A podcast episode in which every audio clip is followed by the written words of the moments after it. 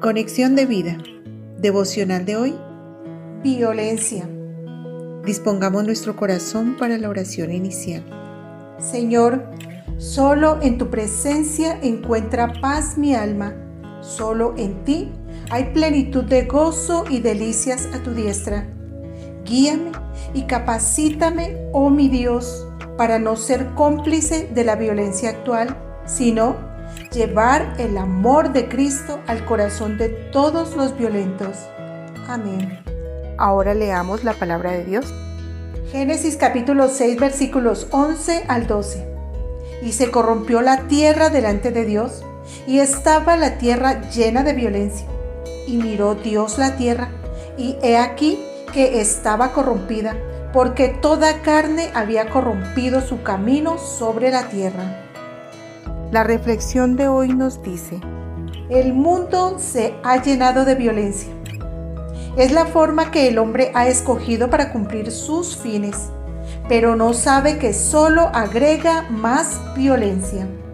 Como dice el proverbio, el de grande ira llevará la pena, y si usa de violencias, añadirá nuevos males. Proverbios 19:19. 19 siembra violencia y recoge males.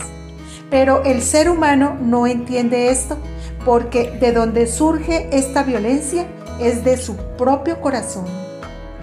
Cada vez que el hombre desconoce un principio de Dios, lo que lo reemplaza hace surgir más violencia. Pero si prestamos atención a su palabra, si reconocemos a Dios, Él guardará en perfecta paz nuestra vida, porque cuando los caminos del hombre son agradables al Señor, aún a sus enemigos hace estar en paz con él. Proverbios 16:7.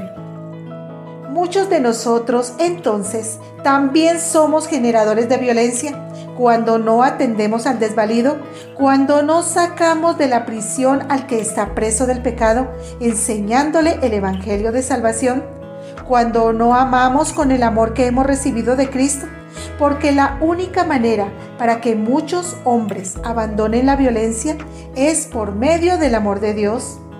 No seamos cómplices de la violencia actual, seamos pacificadores bienaventurados, compartiendo y demostrando el supremo amor de Cristo a todo el mundo, iniciando por nuestra familia y vecinos.